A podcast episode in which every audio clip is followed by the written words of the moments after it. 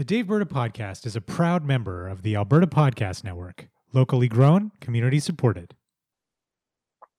I'm Dave Cournoyer, and you're listening to the Daveberta Podcast.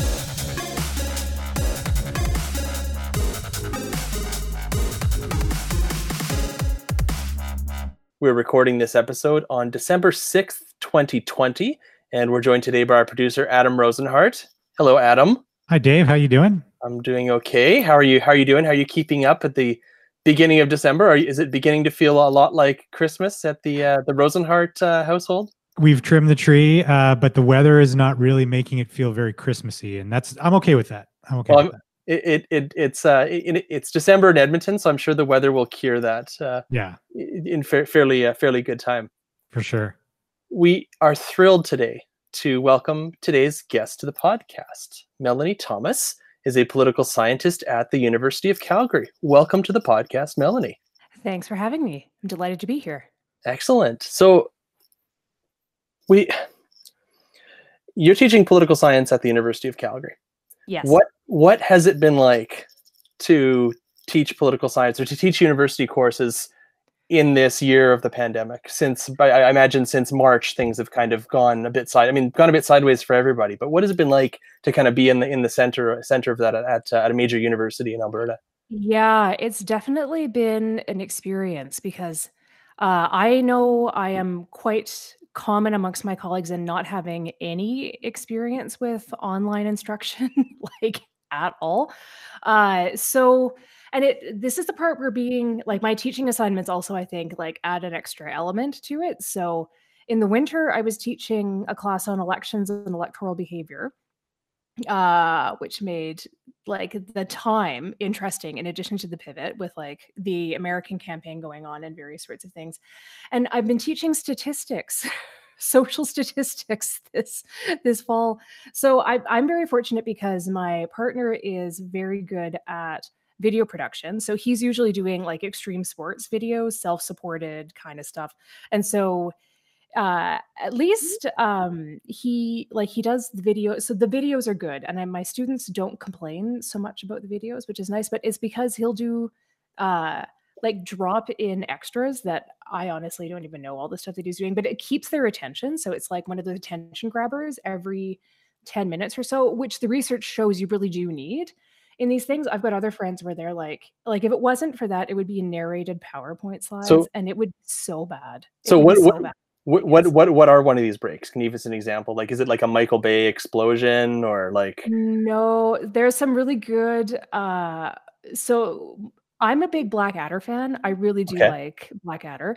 And so it was one of these ones where like if you're going to be setting up a particular like way of doing statistical analysis, like when you can eliminate categories of people that you don't care about and when you cannot, right? And so um an example is like for if you just have a variable that's categories like who did you vote for and you don't care about the people's party because they're i'm going to be a bit salty because they're racist and no one voted for them. You can eliminate them. So i was like you can sometimes you can kick out categories and sometimes you can't. And so he took the scene from blackadder in the second series where blackadder kicks a cat. Like superimposing that. I should say i have a cat. I am like we love our cat dearly. This is not like an anti-cat thing but it was more like a cut to like a rare and then back to me. There was one where there's like a cut to Michael Jackson. Uh in the spring, my favorite part was there there's always a moment where I was like, remember Stockwell Day when he was first the leader of the Canadian Alliance and he got elected to a seat in the Okanagan, like so comes from Alberta as the treasurer, goes to the BC Interior, gets elected. Um, it's 2000. He rides up on Lake Lake Okanagan on a jet ski in a wetsuit and barefoot and does this press conference and then rides off. And Jean Chrétien is like, I can eat this guy for breakfast. And this is how we get the 2000 election about nothing. And my point is like, don't let your person do that. Ah, so Paul came up with this whole like Baywatch thing. So every time I mention Stockwell Day, there's like a da da kind of thing in the background. It was great. Uh, I can't, I wouldn't be able to do any of this stuff. And like, it kind of helps that he's like, he pays attention to politics, but he's not like like he's not like a professional like does politics kind of person and so that means that he adds a whole other lens that i think is actually like more appropriate to getting through my students than what i would ever use so.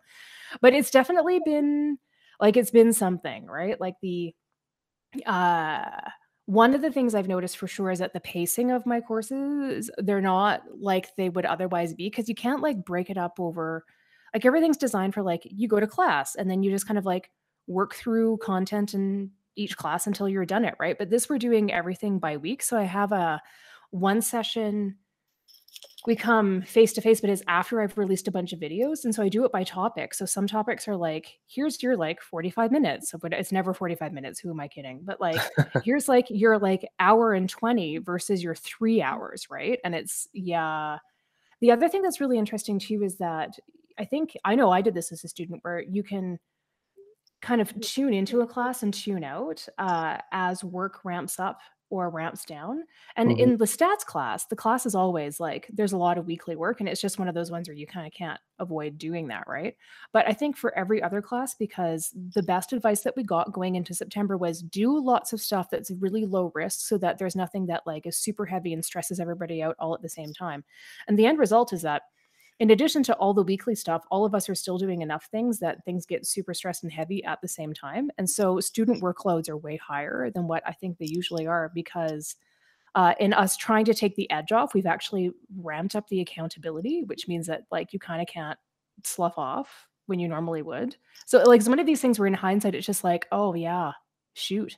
Like, so we still have an awful lot to learn. And I think my students are troopers. They're doing well. They're uh, they're doing well under really not great circumstances. So I'm very proud of them, but I'm also just like, oh, it would be so nice to just be able to walk into a class and give a lecture again, like we usually do. We're so much better at that. But So Yeah. th- this semester, and this semester, so in the, I guess we're in the fall Mm-hmm. semester still. This semester is entirely online.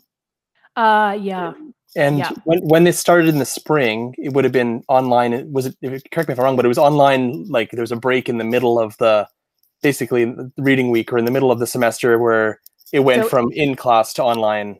It was March 13th, and I so so I know that we got the call at about 4 p.m. on March thir- like it was 4 p.m. on a Friday afternoon. Be ready to go online by Monday, and I think Wow. lo- most of us were like, "That's not reasonable." Like, and we weren't re- like, even though I like literally have a video producer in the house, like we weren't ready to go until late Tuesday late Tuesday. Uh, and that was more kind of like a triage. We just like, and if it's March, we had maybe like three, four weeks left of the term, like not the whole Mhm. thing. So it was more just kind of like, hold on, get it done. We'll figure out, you know, um, the best way to like just kind of get everybody through and then we'll come and see. Uh, but the so for September, if we wanted to meet face to face, we would have had to have made a very persuasive argument that we absolutely could not teach the content unless we were in person. So I know with a friend of mine who teaches down at the University of Lethbridge, like our line was, well, you can't teach intubation over Zoom, but pretty much everything we do in political Mhm. science, you absolutely can teach over Zoom. Uh, and I know, like, I feel as though this is maybe a bit, again, it's maybe a bit salty, but when we got the uh indication f- before we really were properly on the exponential curve of the second wave uh we got this impression that um uh there were powers that be that kind of wanted the universities to be more back face to face because you know if k through 12 is in person then why isn't post secondary kind of thing Mhm. uh, but I know my teaching assignments next term include a so if a course was uh, small enough size, we uh, were encouraged to seriously consider having that face to face. And I remember one of my classes that I've got it's a graduate seminar in Canadian politics, wonderful course. But I remember the last time I taught it. Oh, not not the last time, the time before that. Um, you can just see whatever cold is making its way through campus, and my it was a bad one. It was the fall of 2018 um, and I remember, or 2017, something along those lines, around 2017. Yeah. And I just remember watching it knock out my students one by one, like where they were like literally like flat out for like a week. And then, because it's a three hour seminar, at some point, you need to do hand hygiene and you can't, and you touch your eyeball. And I was the last Mhm. one to get it. And I was like, no, I really wanted to avoid that.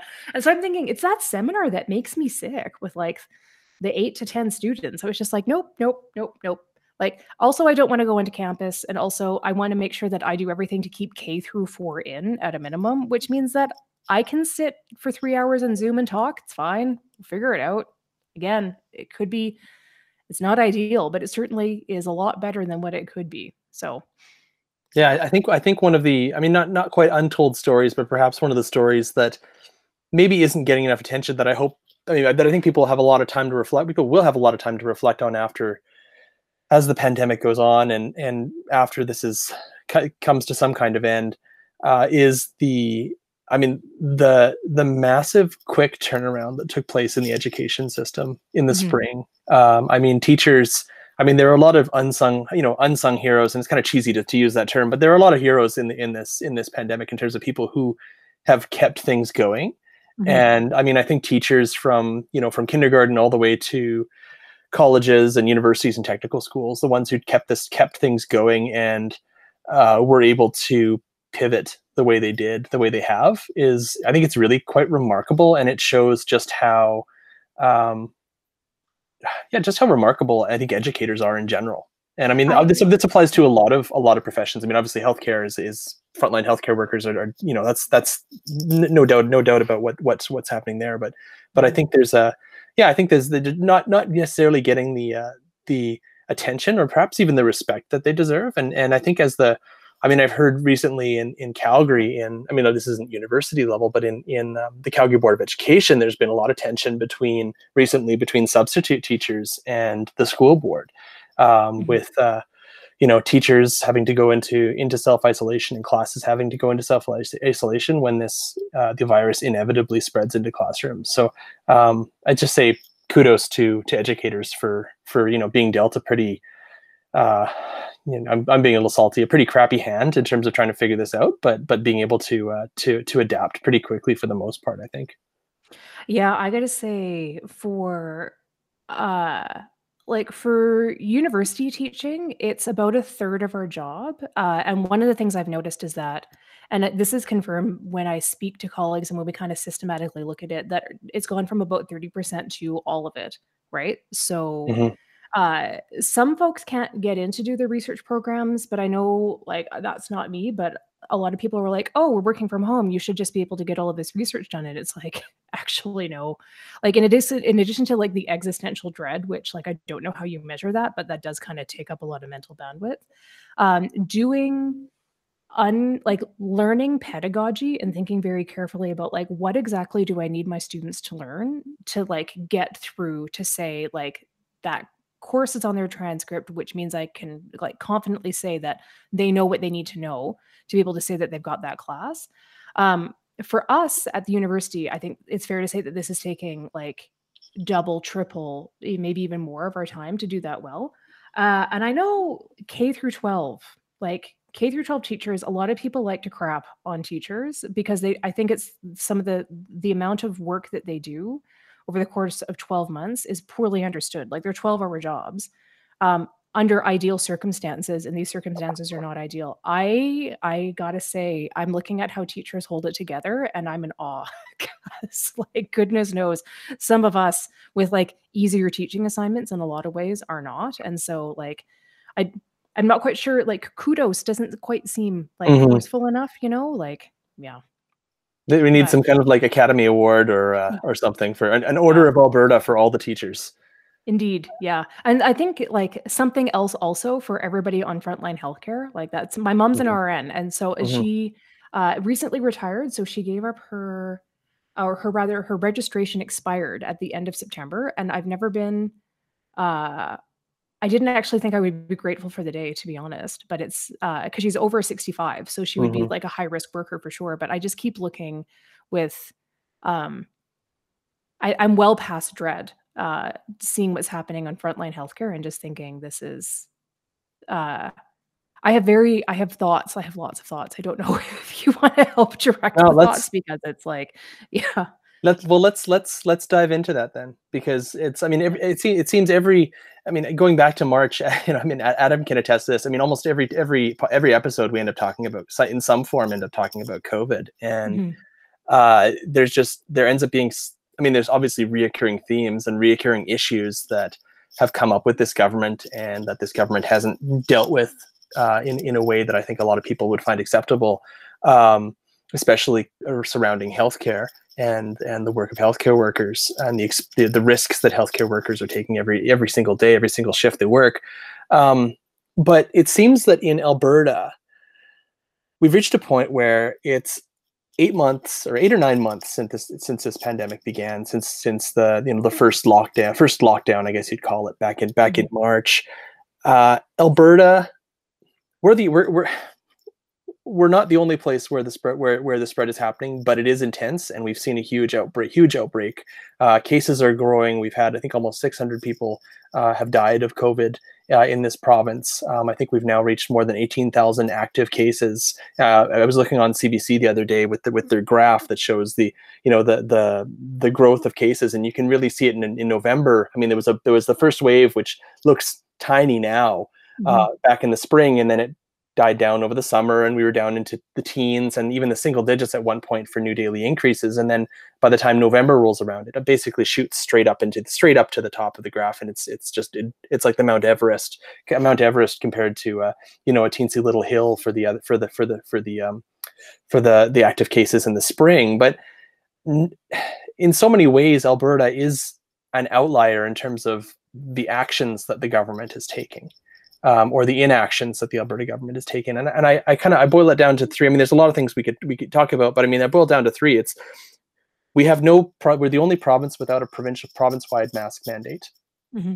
We are the uh, I think either we are one or two one or two of the only provinces without uh, without that doesn't have not activated the federal COVID alert app and you know the the the effectiveness of the app has you know it's it, it's not going to solve all our problems, but it's it seems to be from everything I've seen a lot more effective in places that it does work than the app we have working here in Alberta, the provincial app. That that's I think there was one report from the Globe and Mail a few weeks ago that said that there had been 19 cases that had been identified through the app since. Like you uh, actually have to work hard to only be able to identify like if several hundred thousand people download it and you can only yeah. trace 19 like yeah you can't make that up like you yeah. actually, on your wildest imaginations, if you want to say like what would be a plausible failure, you could not make that up and say that that was plausible, right? Like it's just unbelievable. Yeah, yeah. it's it's it's it's it's almost worse than useless because I think it gives some people a, a sense of false hope.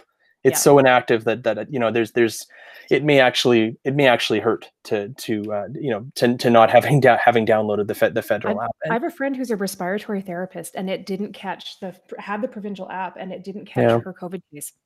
Yeah. So and I mean, and, yeah. Yeah, and, and you look at that. I mean, the contact tracing uh, has essentially totally collapsed in this province. I know uh, Verna Yiu from the CEO of Alberta Health Services was on, at the podium uh, the, on Friday talking about how the province was the HS was hiring more. You know, I think they had plans to hire 800 or 1,000 contact tra- contact tracers, but in a lot of ways, it, it's it seems like a uh, you know it, it's they, this is what they should have been doing over the summer in terms of, of beefing up the, the type of capacity because we knew that uh, I mean eh, every public health professional every doctor every nurse uh, who who was t- was talking in the media over the summer was saying a second wave was coming a second wave was coming and we had the ability to prepare but it seemed like the government in a lot of ways just sat on their hands over the over the summer. Um, and then we learned this this past week about $300 million that the federal government had basically made available to the province for uh, for extra pay for frontline workers, um, whether it be frontline healthcare workers, whether it be corrections officers, um, mm-hmm. and, and there was kind of a, a, a, few other categories involved in there. Um, and the Alberta government hasn't accessed it. It's essentially just 300 million that's that, that was on the table that that the Alberta government and I believe Alberta was the only province that didn't access the types of that types yeah. of funds that the federal government made available. Worse, worse than that, you've got like issues managers. Mm-hmm. What is it last week going after nurses for overtime? Yeah, as if there is something out of whack about uh, overtime pay in a pandemic when you are running out of trained staff who are able to run care in ICUs, right? So uh like how can we understand what's going on with this right? And like as a political scientist i have to say one of the uh how should the the overarching comment i want to say is uh ian Brodie who is um uh, was Stephen Harper's chief of staff, like first back in 2006, is a departmental colleague of mine. And one of the things mm-hmm. that he says, and I think he's right about it, is that political scientists don't like politics very much. And so every time I talk to people from high school, they're like, You're in politics. And I'm like, I'm not. I'm a political scientist. It is not the same thing. Uh, and so the the thing I would like to like the overarching statement is that it's like, what do we offer as a field that can help people understand? Um, what's going on in terms of current events, right?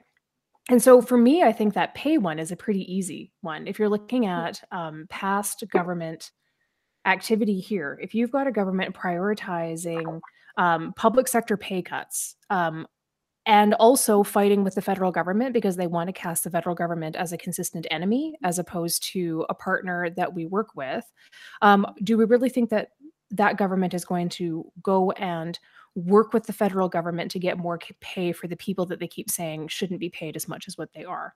Uh, and actually, even like what was it last week, going back and saying, uh, at least on social media, at least in certain areas, oh, um, some of these nurses, these nurses shouldn't be making six figures because they're racking down all the overtime and they're doing it on purpose. And like anybody who knows anything about nursing knows that like no one really wants to be called in on a next day really no one mm-hmm. wants to be called in when they uh, like have a day off because they've got like other things that they do on their days off right like this is a you do it because there's a necessity or you do it because you've been mandated in so it, like it, it's just like it's a particularly uh and the other thing that really gets me is that alberta's got one of the most um uh profound long-standing um unmovable gender gaps in pay uh, in the country, which means that women disproportionately, significantly earn a lot less than men. And it's worse in Alberta than what it is in other provinces. Uh, in a large part because there are some jobs that like d- men are much more likely to access that that used to pay a whole lot more. I don't know if those jobs are ever coming back. Um, You're talking about like oil, the oil and gas sector, oil and gas extraction in particular. Uh-huh. Uh, and so that, but so th- anyway, this idea that anytime, like Jim Prentice said much the same thing as well back in 2015. Uh, once the price of oil crashed, and you know, we start trying to figure out what do we do without that in terms of public coffers. Uh, and they always go to this idea: oh, public sector workers are making too much money, but public sector workers are like majority women, if not super majority, depending on which part you're looking at, nurses and teachers in particular. Uh-huh. And so if you're going to say nurses and teachers make too much money in Alberta, it's like saying women make too much money in Alberta. And then thus framed, it's like, actually, are you sure about that? Like, is it? And so for me, it's also, I always have to ask the question being kind of like, is this a hostility to the public sector or is it a hostility to women or is it both? Um, so uh, that cues a whole bunch of things. Um, but I'm also not surprised, at least short term, thinking that if you've got like a stated goal of a government is to um, uh, deal with public sector uh, remuneration in a way that like involves scaling it back, often quite dramatically. Uh, and like I think that whole the whole attack on the physicians is related exactly to that as well. So like there's there's lots of stuff going on in terms of public sector compensation, and then also the premier in 2019 during the fall federal election um, literally went to Ontario and said that Justin Trudeau is an existential threat to Alberta. This is not true, but this is what the premier campaigned on in a federal election campaign. And so, in with those two things of like, we want, the, I think this government really does want many Albertans to see the federal government as the enemy as opposed to a partner. So, and they also don't want nurses to earn more. So, like, of course, they've left that money on the table. There was never any intention of ever doing anything with that uh, despite the fact that it would be welcome. And if people were actually vote overtime, why not the feds pay for it? I don't know, just a thought. That would be reasonable. Um, the same thing with the app. It just feels like a fit of pique. Like they want to be, the provincial government wants to be first and wants to be able to say that they beat the feds on something, even though it's very clear that they haven't. Um, and if you're looking at things in terms of privacy and like for privacy advocates, like when privacy advocates say the federal app um, does a reasonably good job at balancing privacy rights with public health considerations. Uh, and then they can't say the same thing about the Alberta one. Part of me is like, why wouldn't you just be like, yeah, we tried something, we wanted to be first, we wanted to be innovative, we thought we had a good idea. Uh, it didn't work out the way that we wanted to, and so we're going to pivot and we're going to do the thing that um, we'll use the app that's better, right? Or we'll use the thing that works. Like that. This is something that is incapable of being said is I think one of my biggest concerns, right? And and also when it comes to like planning in the summer, um I can't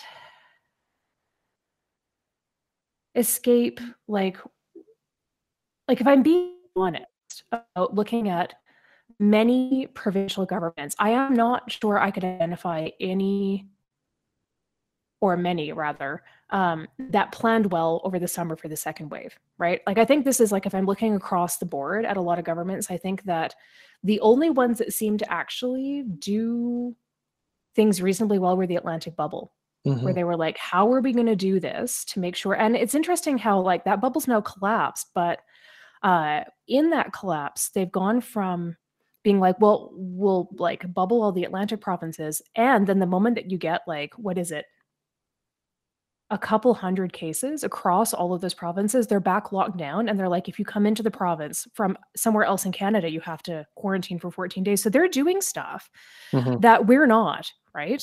And they're doing stuff that none of the the larger provinces that are clearly on an exponential curve in terms of COVID are, are prepared to do. And so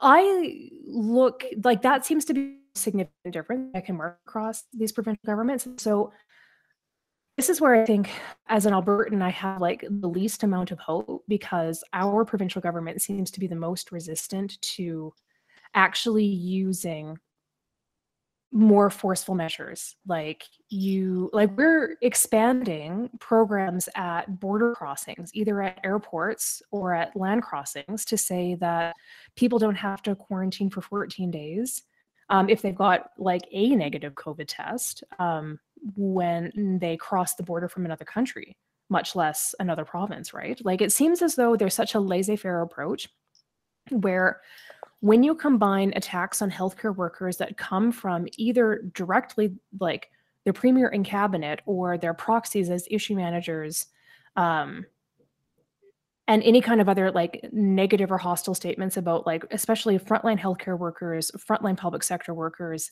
like even in the most recent fiscal update this idea that like public sector workers contribute nothing to the economy and they don't generate wealth and all of that jazz and you've got all of that when you we need a robust public sector to actually be able to like deal with the crisis. And if you combine that with a complete unwillingness to actually like lock anything down and especially to lock anything down with the support that's required to properly lock it down.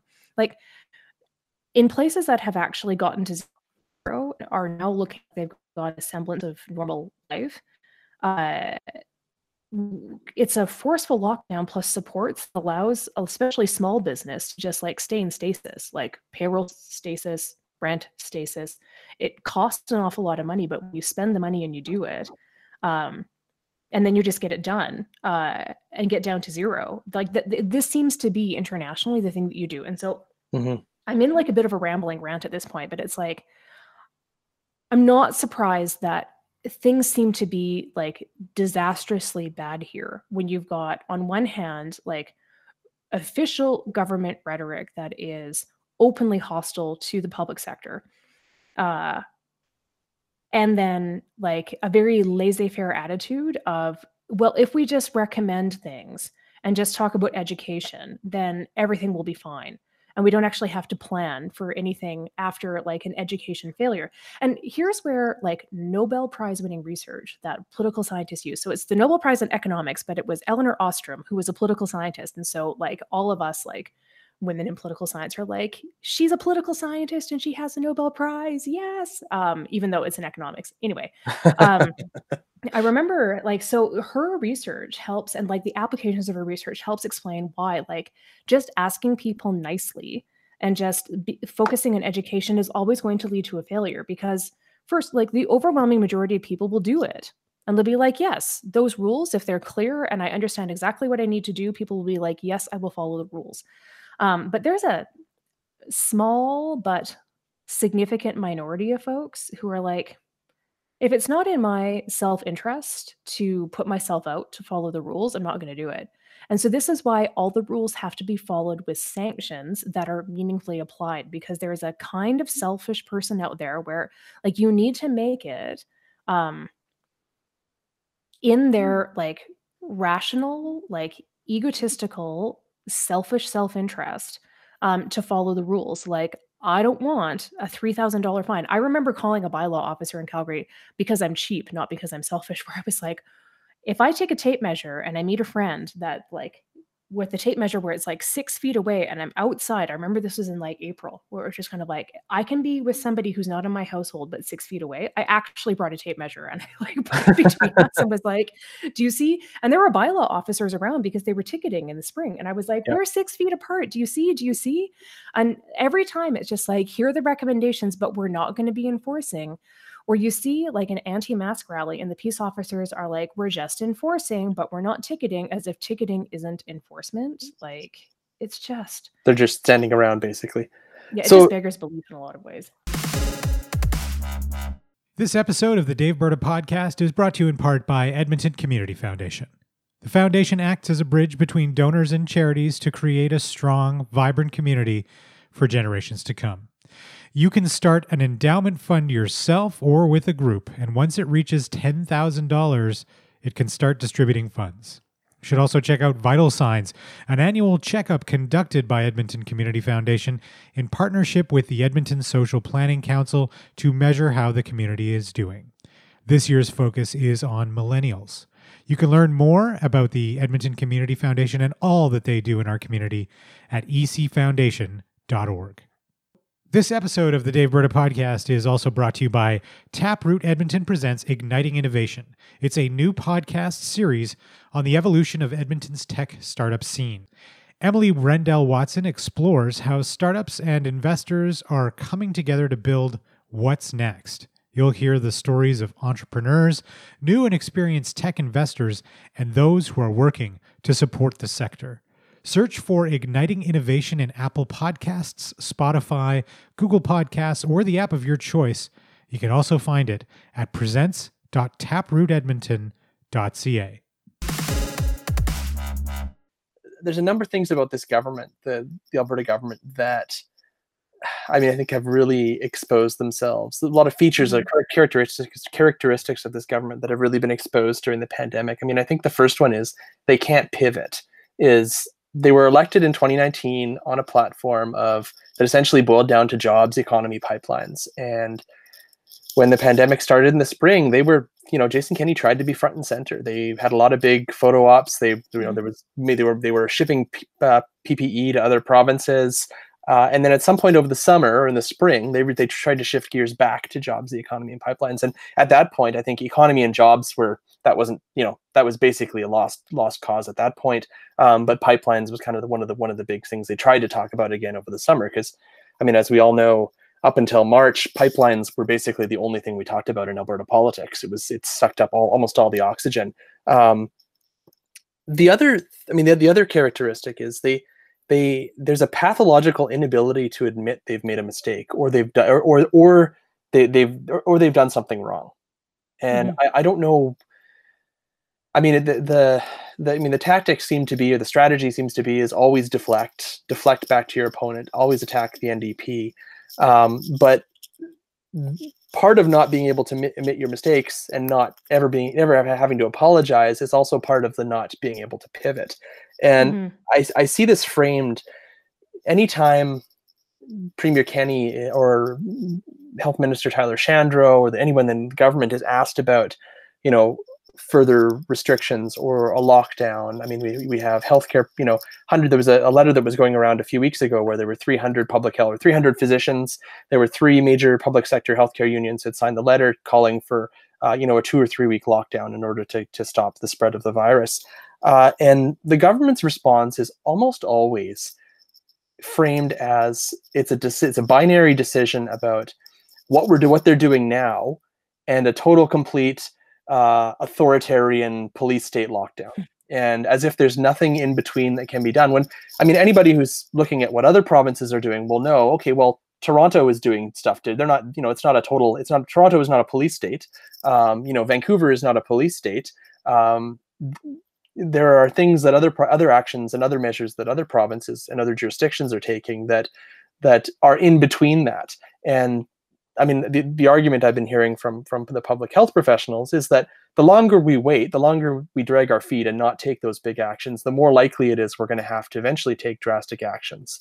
Uh, in or the government's basically going to be forced into taking drastic actions. I'm not so sure about this government because if they haven't been moved and pushed to do that until this point, uh, I'm not sure at what point they'll be pushed to push to do that. And you make a good point to say that in in Canada, I mean things are bad in Alberta, but things are not great in Quebec. Things are not great in Ontario. Uh, in British Columbia, they've seen cases increase, not to the same amount as in Alberta, uh, but the Atlantic provinces seem to be the only place that we we uh, that, that in Canada they seem to have. Uh, you know, at least a, a, coherent approach to to dealing with COVID, and then of course Manitoba, where where things are quite you know quite dire. Uh, and we had the uh, you know the, the, the the premier of Manitoba on a video or on in an interview mm-hmm. was video was circulated online uh, basically talking about how we're going to have to, you know, cancel family Christmases because of this. And and part part we we, t- we discussed this in our previous episode with uh, with Annalise Klingbeil about um, government communications and there being a total lack of expectations management around around this. And this is more of a, I mean, it's more of a maybe maybe more of a communications discussion, but I, th- I mean, I think there is a, a poli sci discussion. But I mean, I guess my question to you is is who why is Alberta why are we in the position where our government isn't isn't taking action? Is there a group that do you think there's a group or certain Albertans that that that Jason Kenney is trying to appeal to by not taking the type of actions that that other provinces are? And I mean, I, I talk specifically about the the mask mask mandate, but I mean, we can also talk about man, uh, also talk about uh, vaccinations and mandatory vaccinations and what what Kenney had to say about this week this week because there are provinces, and this is what I'm when I'm talking about the mask mandate. There are there are large parts of Ontario, large parts of British Columbia, large parts of Saskatchewan, large parts of Quebec where the rural areas of that province, the people in those rural areas are just as conservative, or if, if not more conservative, than the people who live in in rural Alberta. Mm-hmm. Um, so, what is it specifically about Alberta that this government uh, just doesn't seem to doesn't feel or doesn't feel the need or doesn't feel like they can go that far? So I don't think this is an Alberta thing, and I'm going to push back against uh, the stereotype that Alberta like gets like shoved into this cookie cutter. Mm-hmm. Uh, because I say that as a rural Albertan who like, yeah. Um, so part of me is just like the like I think Albertans would go there. I think that if we had leadership that would take us there, most Albertans would go. So I don't think that this is an Alberta thing.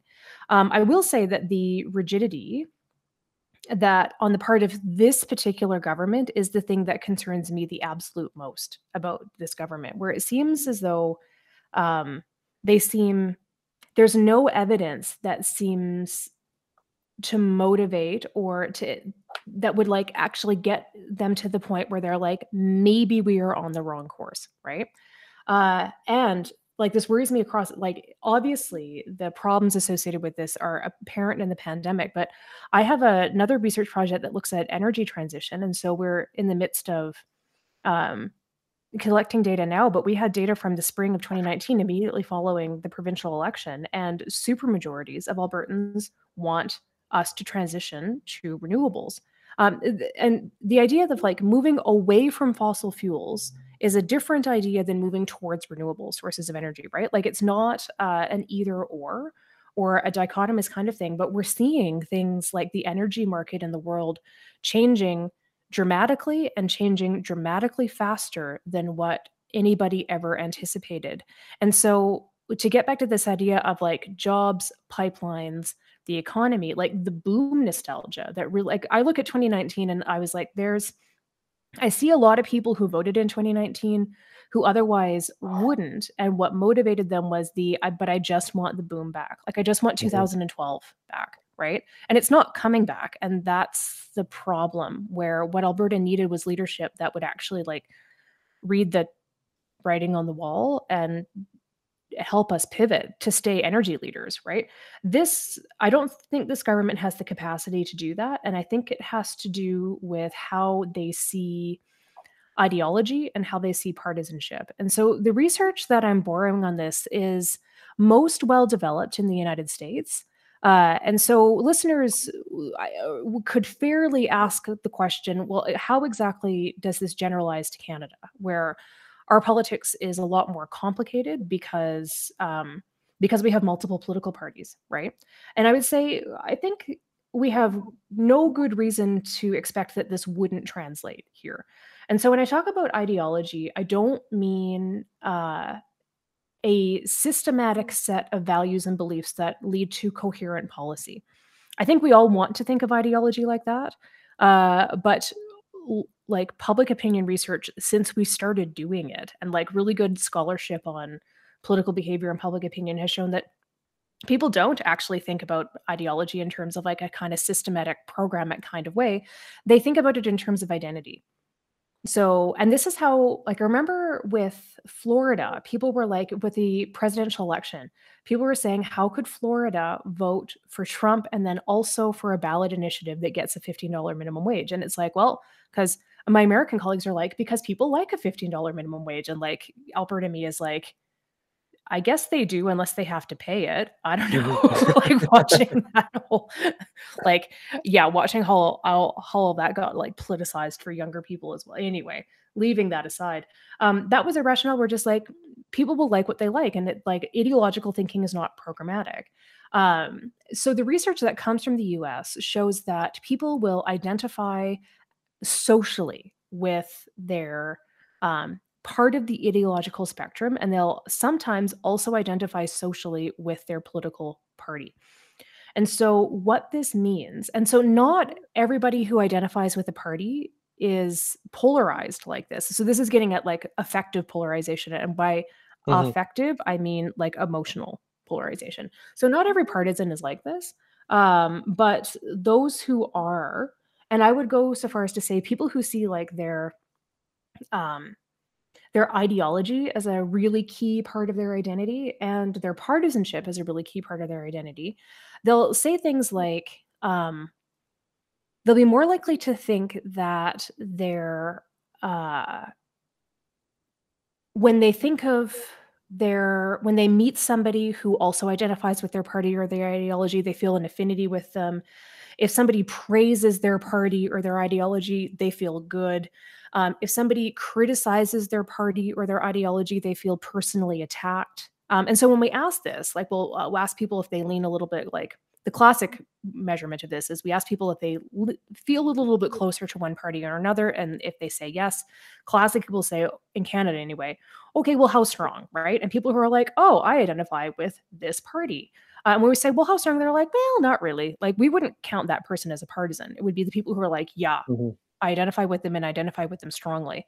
But we can still get people who say that and still say when we say well we're thinking about that party like if somebody critiques that party how often do you feel that it's like a personal insult the person who says never is going to behave very differently than the person who says always right mm-hmm. and so what happens is that you've got these people who like always feel like their personal identity is loaded in with their party and their personal identity is loaded in with their ideology and so any kind of criticism uh and i would so for me it would be like any kind of criticism any kind of pivot becomes this like high risk personalized thing that actually like makes people hurt.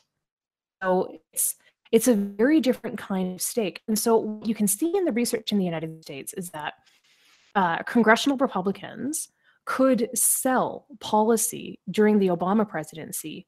So these Republicans could sell to their base policies that actually caused them harm, caused them economic harm, would cause them harms in terms of healthcare, but like actual economic harms. Like they did a bunch of government shutdowns, and those government shutdowns harmed their supporters, but their supporters were, went with them because uh, they could say, well, we're beating the other side. And so if you're one of these uh, so for partisans who feel this way where they're like you attack my party, you attack me, um, you know, we're all like when they when they start to see their identity through these kinds of politicized lenses, uh what matters most is beating the other side. as opposed to good policy or policy that causes like the minimum amount of harm or dare i say actually helps people no matter what their ideology or partisanship is and so translated to covid uh, i have colleagues in the states that say that they thought at some point those who are like already committed to either denying that covid is a thing denying that covid is serious uh, or like refusing things like masks, things along those lines. Like if you're the, listening to the the Republican governor of South Dakota, mm-hmm. where they're saying we're the freest place, where like what is it like? I think at least like one in one thousand South Dakotans has now been infected, and it's getting worse mm-hmm. repeatedly. It's, right? It's a disaster. Yeah, it's it's it's so bad. Uh, what they're finding is that there's no evidence that's actually sh- so the hypothesis was once this gets to a certain point once it gets bad enough this is going to tip right and there's some research that shows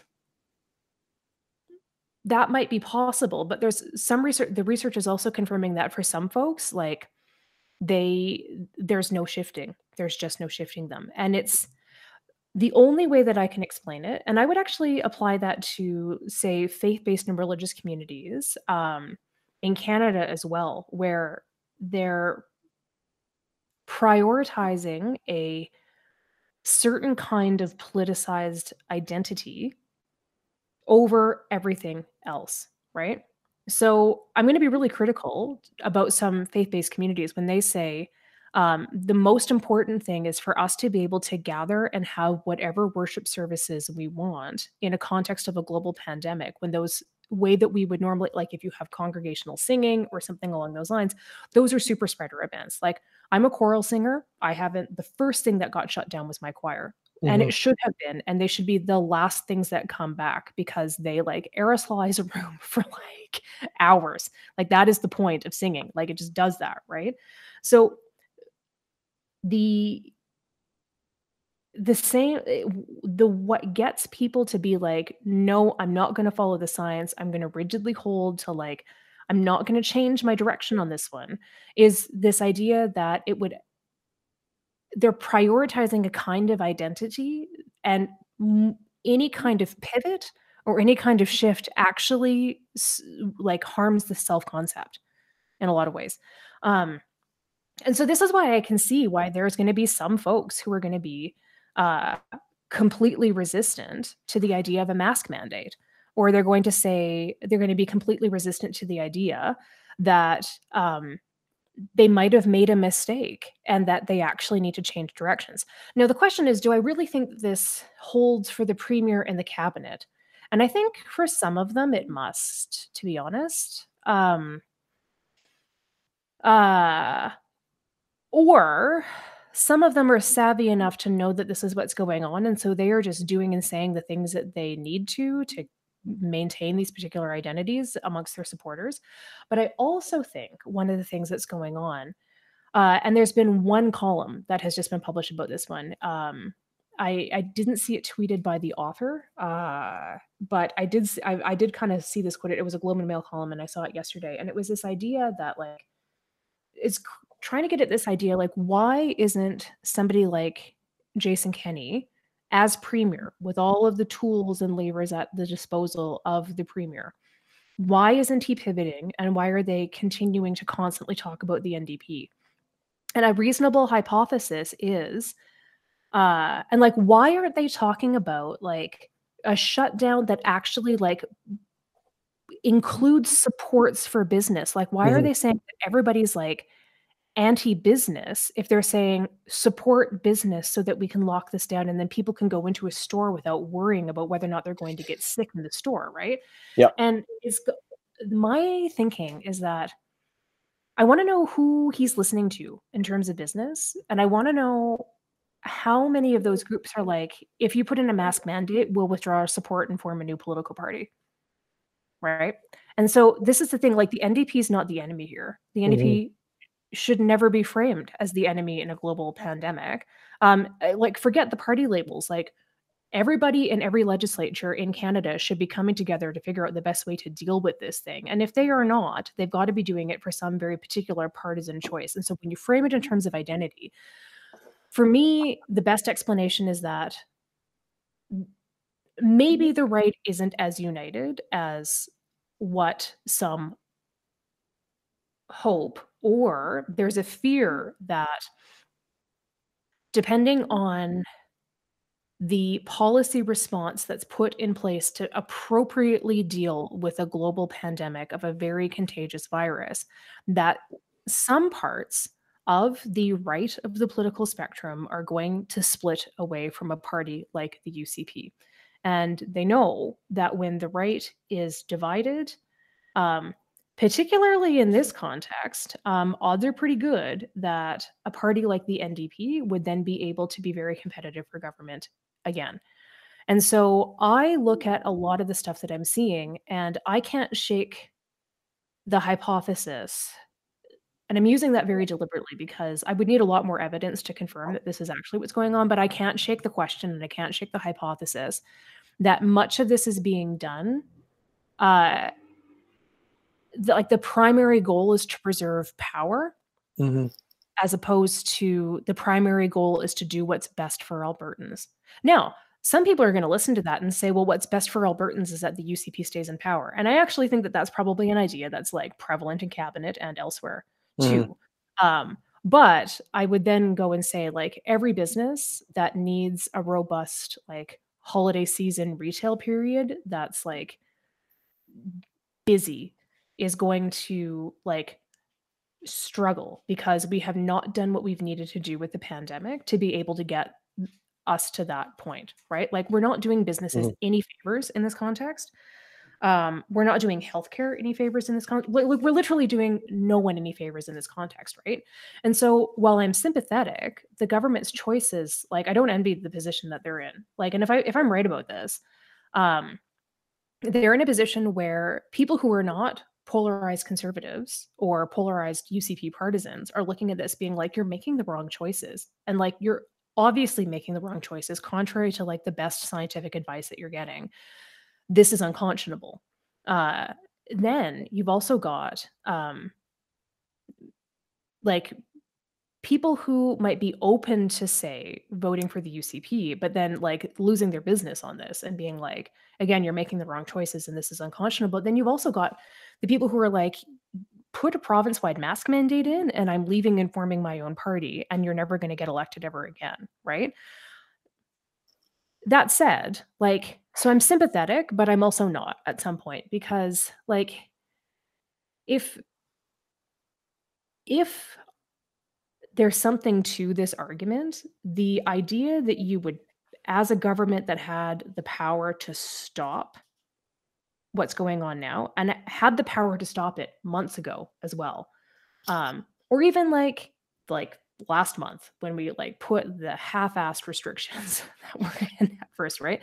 Like the idea that you wouldn't do the thing that needs to be done because you want to be in a position that you maintain power more, like that uh, simply making that choice alone to me means that like whoever is making that choice doesn't deserve power. Like if that's if that's the reason why you're doing it i go back go back to like plato like literally going back to like like old dusty like greek philosophers. Like there's a reason why they're just kind of like this is why you make the people who actually don't want to govern go into government because they won't make choices like that.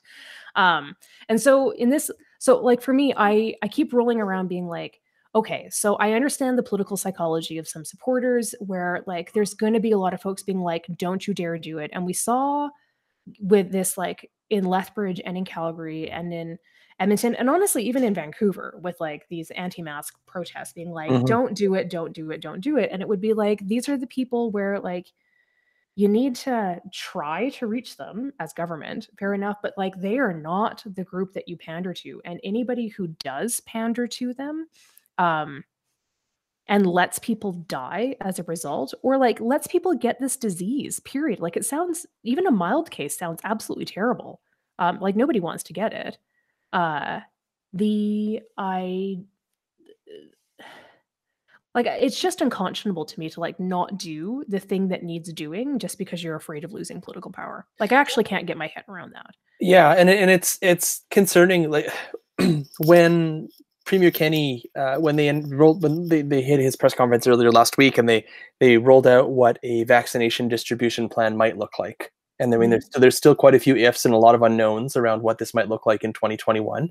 Um, but he seemed to very very deliberately get out and talk about how this wouldn't be a mandatory vaccination how this you know the government was actually going to remove its powers to to to actually implement mandatory vaccinations. And i mean it seemed very clear at that point that he was appealing. There were there were groups that have anti-vaccination um, uh, sentiments that he was appealing to. I mean there's there's really no no other way no other way to explain that. And i mean appealing to these smaller groups and you made you made a, a good point i think about who the ucp sees as its not necessarily its enemy but but who's who they see as who they need to focus on politically in order to stay out of trouble in order to kind of preserve that coalition that they built because i do think that there there are fractures in the PC Wildrose coalition that created the UCP. It was brought together so quickly. And I think, I mean, obviously, power is the biggest glue that will hold them together. Uh,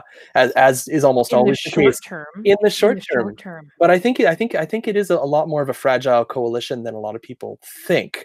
Um, Mhm. they won a very commanding majority in in 2019. I mean the the the a big majority of seats. Uh, they won a majority of the votes. They um, they won massive landslides in in in rural in rural areas. Um, but the the base of the PC party, I'm talking about the activist membership base of the PC party and the activist membership base of the Wildrose Party are different beasts. And that's why the Wildrose Party split away from the PC party to begin with in the 2000s. Um, You know, there's the, their their membership base are, are, are very different, and it very much feels like like Premier Kenney is playing towards the the Wildrose membership base. And I think when when you talked about how the UCP continues to focus on attacking the NDP, on attacking Ottawa, I mean, this is, I mean, a political science term that you'll be familiar with. This is this is negative partisanship. This is always positioning your opponents as is the problem. And I think that, I mean, the framing is that by the time the next election rolls around, things will have been, you know, even without the pandemic, times would have been very tough over the next four years in Alberta with the economy. And I think that, you know, there's a lot of indications that the the enemies of Alberta's economy, as the, our current government would see it, are not really the far left or you know eco socialists in Europe. The the the enemy of Alberta's economy is very much the free market, which seems to be moving in a very different direction. These large companies, investment firms, banks are moving in, in a very different direction. So, can I? This is the thing that I was at, initially most surprised of at the data for like attitudes towards energy transition in Alberta.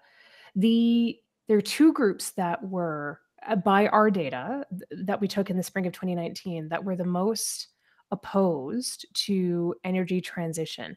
The first made a lot of sense. These are the people we called them, they had a lot of hope in oil and gas, where they're super proud of the Alberta oil and gas industry, and also really specifically say that they think it will continue to be the most important industry in Alberta 50 years in the future. So, very much thinking Mhm. like the profile of the energy market is not going to change. And this is the only way that we're going to make money. Now, it strikes me as very un entrepreneurial, but that is just me, perhaps. I don't think that's just me.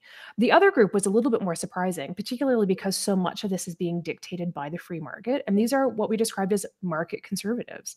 So they're like, government should get out of business's way when it comes to um, uh, making jobs. Like we had no indicators in there. Like one of the classic ones that indicators that people might use would be people who want to prioritize the economy over the environment every time. And we we took that out of there. But it was basically people who believed in trickle down economics, people who wanted job creation to only come from business and not from the government. Um, and this idea that like when business makes a lot of money everybody benefits including the poor like people people who are just kind of like the best way to like tie all of those idea uh, attitudes together is this idea that like um, the market is great and we should totally be listening to the market and part of me is like but the market is telling you something very clear like Mhm. really very clearly and that's it's like renewables are cheaper and like oil in particular is like less so and also like alberta's in particular is really not. Like part of me is like how could you not read the writing on the wall? My god. But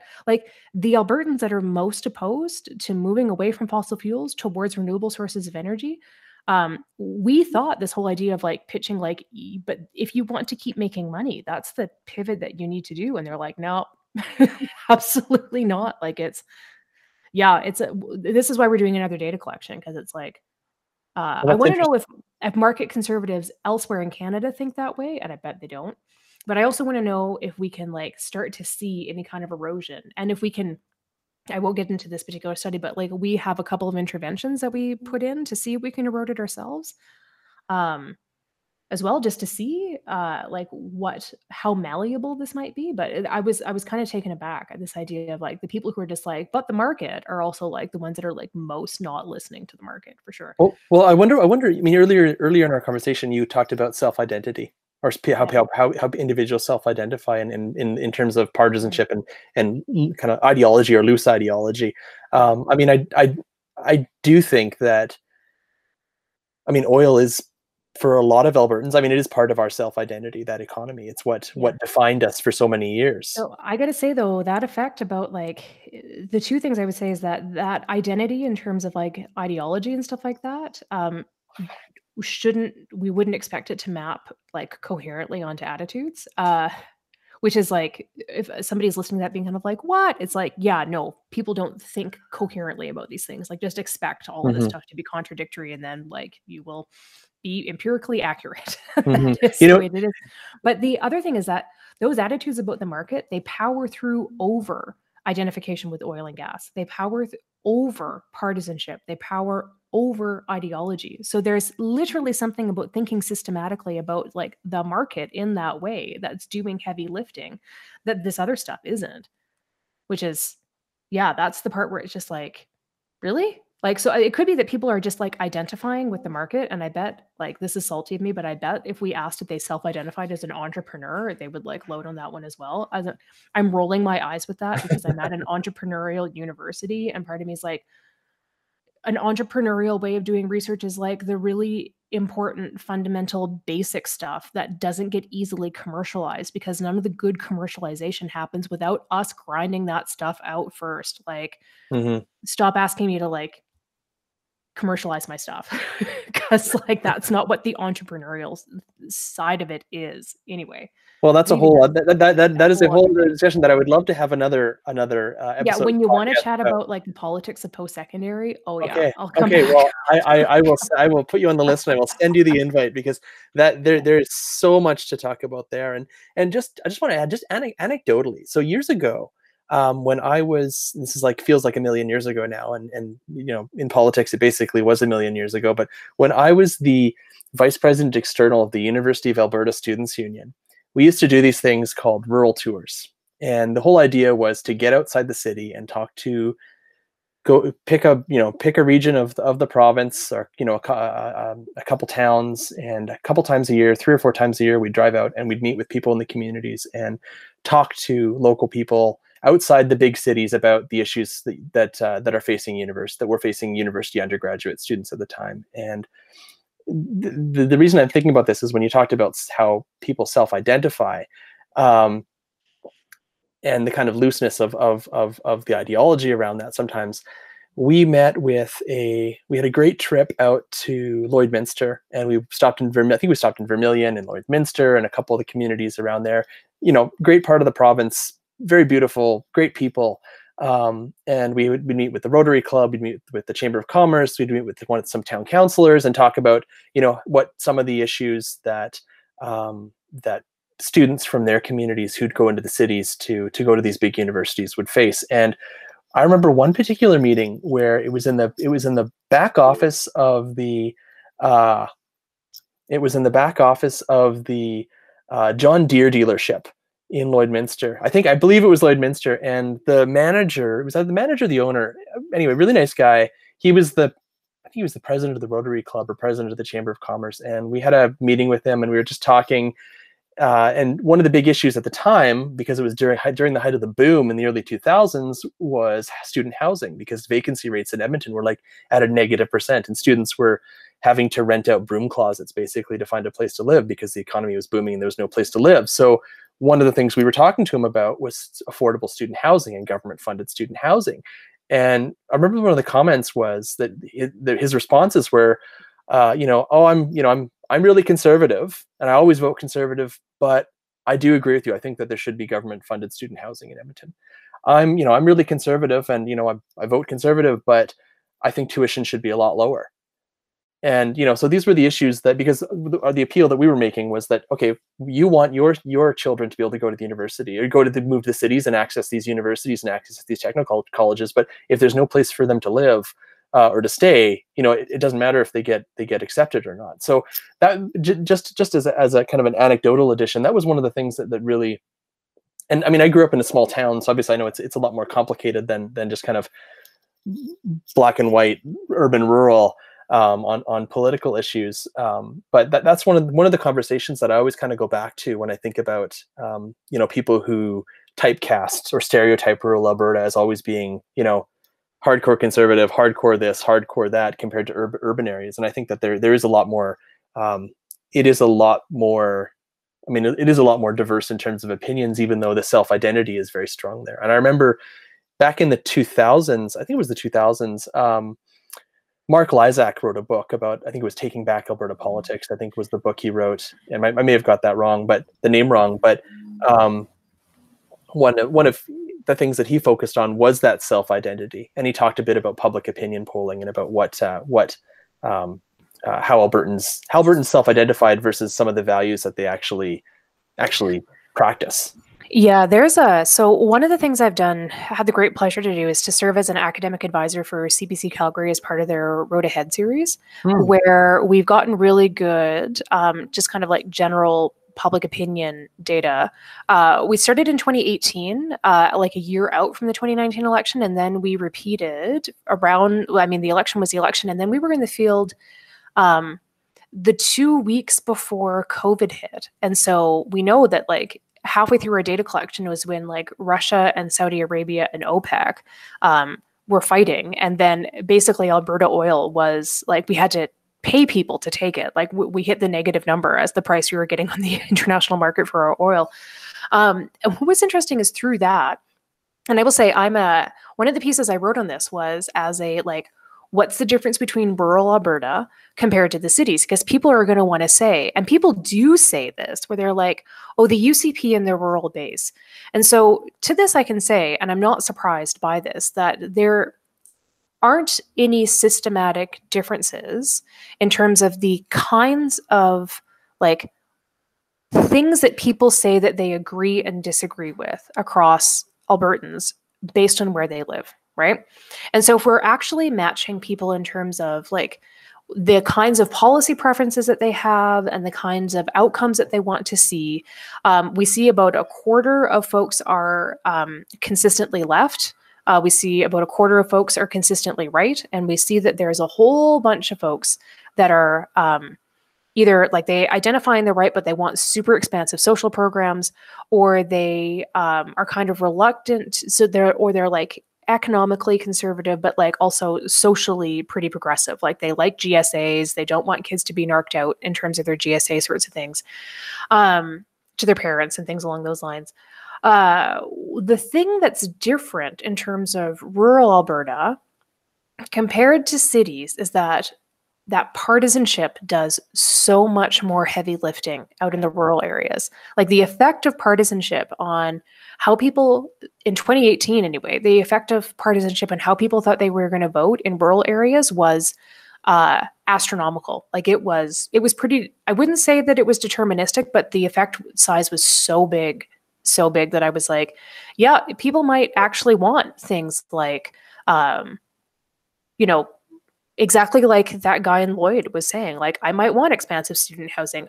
Like, literally, expansive student housing, lower tuition fees. These are NDP policies. So they could, they could literally could say, I might actually like a lot of those NDP policies, but um, I'm a conservative, and so that's how I'm going to vote. I remember as a uh, being in 2004 as BSE was a thing, and it was in the lead up to the 2004 federal election, and I was at a meeting in High River why was I at a meeting in High River? I was there with my folks. It was something related to something rural and agricultural with my folks. Uh, and I distinctly remember a farmer standing up at the microphone and saying to the conservative candidate. Like, I don't like the stuff that you're advocating for. What I want is, and they listed stuff, and it was just like, there are other parties that are offering substantively exactly what you want. They just happen to be like centrist or left leaning. Uh, and so, like, but this farmer repeatedly said, What I want is not what you're giving me. What I want is like, you're offering A, B, and C, and I want X, Y, and Z. And so he said, I'm going to vote for you on the understanding that you're going to like do the thing I want you to do, not the thing that you say that you're going to do. and like he said it over and over and over again. And I was like, huh. I mean, this explains a lot. And I remember, like, again, I can hear maybe somebody listening to this in rural Alberta and thinking she thinks that we're all stupid. And it's no, I don't. And I remember when I wrote the CBC column saying partisanship just has a much stronger effect on vote choice in rural areas than what it, or vote intention than what it does in the cities. And somebody was like, why do you think I'm stupid? And I was like, that's like me saying, I think my parents are dumb. And that's not it. That's not what I'm saying at all. I'm saying the, like, perceptual lens through which you view the political world is a lot more colored um, than what it might be in like other parts of the province. Like, so partisanship does work. Uh, and if you think about it, those communities are homogenous, people know each other. Um, like, my, every time I like how should I put this? My folks are not conservative. This is perhaps not a surprise, even though we are very rural. But like my mom was an RN and my dad is an immigrant. And so like there's different socialization kind mm-hmm. of happening in our rural household. And so every time an election comes around, uh, I end up chatting with my parents about some things. Uh, and I keep saying like, you should put up a big sign for like whatever party you want. That's not the like the way that this district is going to go. And they're always like, no, no one will see it. And I was like, your neighbors will. Your neighbors will. Like mm-hmm. they need to know. Um it's like it's a sort of idea that like there's a different and I think sometimes stronger sense of community in rural areas. Um that leads to this idea of like I can think about policies in a certain kind of way. Somebody might say, but like we always end up voting this particular kind of way, right? I don't know.